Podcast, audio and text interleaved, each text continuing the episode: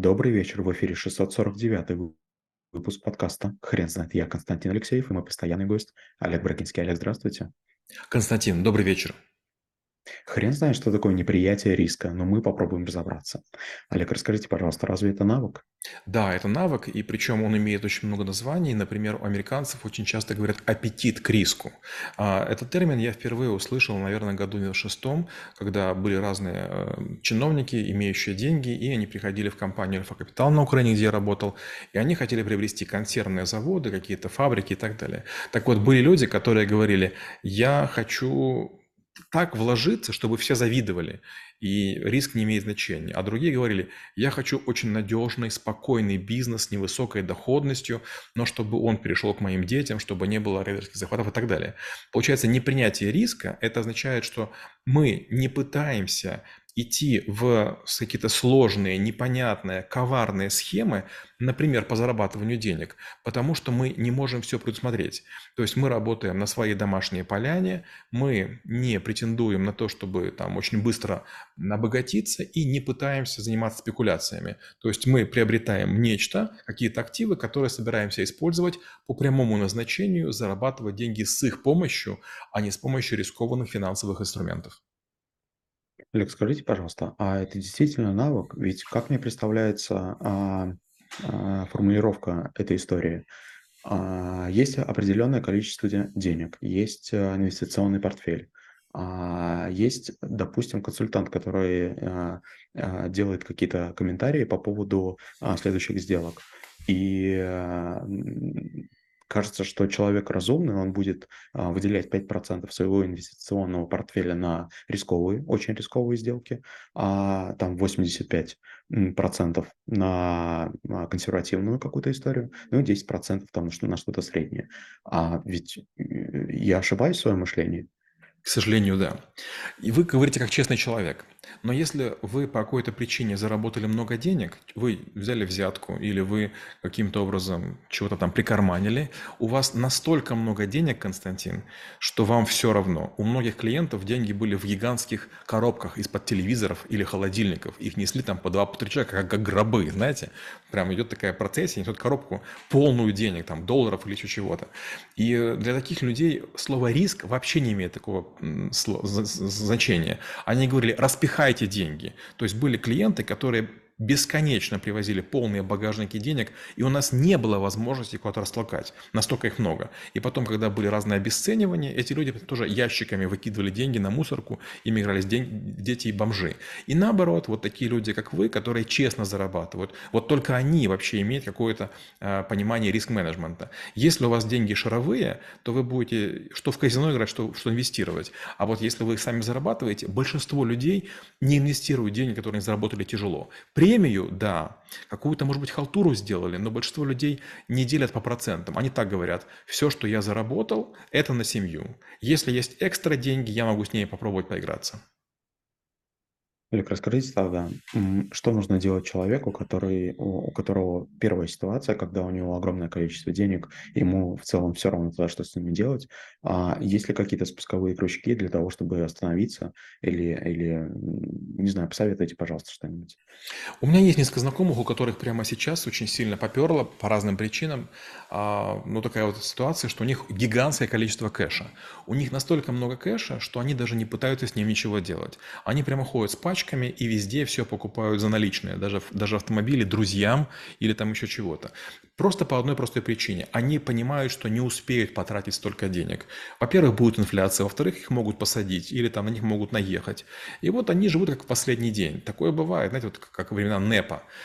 Сегодня ты в ресторане, пьянство, завтра может быть уже известен как НКВД. Вот сейчас тоже такая же история. Ты сегодня можешь все что угодно, а потом к тебе приходят, закрывают, как эти блогеры, помните, которых вот там сейчас было много. Они там миллиардами бросали, швырялись, жили на широкую ногу. А сейчас их позакрывали там на лет на 7, на, на 10. Вот как бы у этих людей вообще не было э, тормозов. Вот то, о чем вы говорите, не было триггера. Они полагали, что все возможно. Большие деньги они развращают. И это доводит до того, что есть такая иллюзия. Да мы кого угодно можем купить. Был примерно 2004 год. И у нас в Петербурге начали воровать сильно деньги у Альфа-банка. И в какой-то момент времени мы участвовали в расследовании, и с помощью ФСБ мы стали прослушивать подслушивать хакеров. Муж, жена и ребенок, все очень взрослые. Так вот, они на полном серьезе начали собирать деньги для того, чтобы откупиться. И по тем деньгам у них было то ли 5,6, то ли 5,9 миллиона рублей.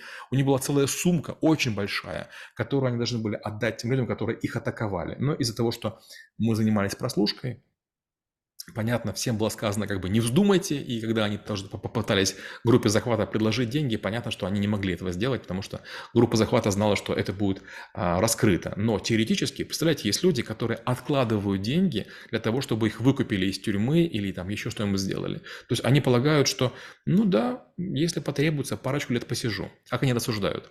У них настолько высокий аппетит к риску, что они говорят, представьте, допустим, я украл миллиард рублей. А мне сидеть, например, 10 лет или даже 20. Так вот, за это время на свободе я не заработаю.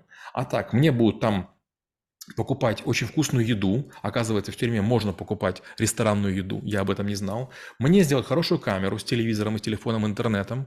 Да, я отсижу. Но с другой стороны, умрут многие мои враги. Это А. И Б, когда я выйду, у меня, по сути, будет обеленная моей отсидкой гигантская пенсия.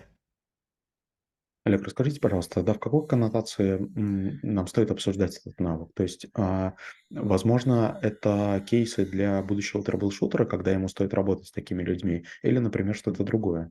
В том числе. Например, к вам приходят люди и говорят, есть незаконная история, вас это не коснется, но мы бы были бы готовы с вами поработать. И иногда вы должны в какой-то момент понять, что чем больше платят, тем обычно выше риск. И вот, скажем, у нас с супругой такой прораз было, к нам приходили люди и тоже привозили деньги наличкой. И говорили, можете полечить зубы тому-то? И мы такие, ага, понятно. Мы начинаем лечить зубы. Возможно, это кому-то взятка. Возможно, кому-то посадят. Финансирование прекратится. И мы говорим, да, мы согласны, это наличка. Давайте-ка мы внесем ее в кассу. Если хотите, мы внесем ее там на, на, на Васю Пупкина, но а мы в кассу внесем, и мы даем чеки. То есть, если был высокий аппетит риску, мы брали бы чеки и давали бы документ. И в какой-то момент могло что же угодно произойти. Допустим, человек говорит, да я спустился там в такой-то клинике, как бы я там всем зубы полечил сотрудникам. К нам приходят и говорят, у вас лечилось 30 человек, где деньги? И мы такие, упс, как бы нет. А мы, наоборот, мы сдерживаем эту историю, мы говорим, нет, под каждый кэш большого размера мы даем а, чек. Так, если там 5-10 тысяч люди принесут, но мы теоретически можем там не дать чека. Теоретически, от своих. Но в этом смысла никакого нет. Потому что из-за этого может быть очень большая проблема. Потому что записали на диктофон или там на видеокамеру, оно того не стоит. А есть люди, которые говорят, да, я согласен, да, я могу.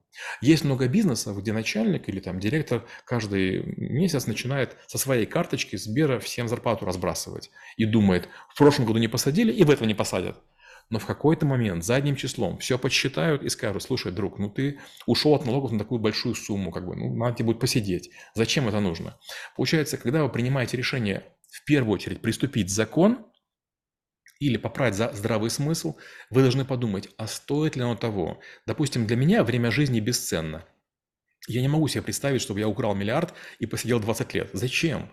Да я могу гораздо лучше жить на гораздо меньшие деньги. Но, возможно, это малый аппетит к риску.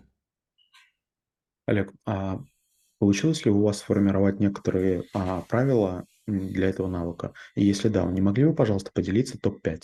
Не получилось. Например, у нас есть навык инвестиций, на котором меня очень часто спрашивают, как я инвестирую, и тоже все думают, что я как-то процентно делю. Я говорю, послушайте, я зарабатываю деньги очень неравномерно. То густо, то пусто. И поэтому говорить, что я там какой-то процент отщелкиваю, это точно не так. Второе. Я имею денег достаточно, чтобы жить только на проценты. Поэтому зарабатывание денег для меня скорее хобби и спорт. И поэтому особо инвестировать мне не нужно. Третье. Время от времени ко мне обращаются знакомые, друзья или бывшие коллеги, которые предлагают проинвестировать. Я делаю очень консервативно, очень жестко, и поэтому почти не рискую. Но с другой стороны, когда я подсчитываю, почти все инвестиции оказываются менее убыточными, вернее, более убыточными, чем банковские депозиты. Почему? Есть сопутствующие расходы. Многие думают, вот я вложусь в биткоин, но вы завели, потеряли деньги, вывели, потеряли деньги. Мало того, почти все заводят и не выводят и выводят в неправильное время, заводят на ажиотаже, когда много заведений, и поэтому деньги никому не нужны, и выводят после спада, когда все киты уже отплескались. Олег, как вы думаете, а насколько органично понятие баланс в этом навыке? Нет, баланса нет. Есть много людей, которые уверены, что я живу очень рискованно.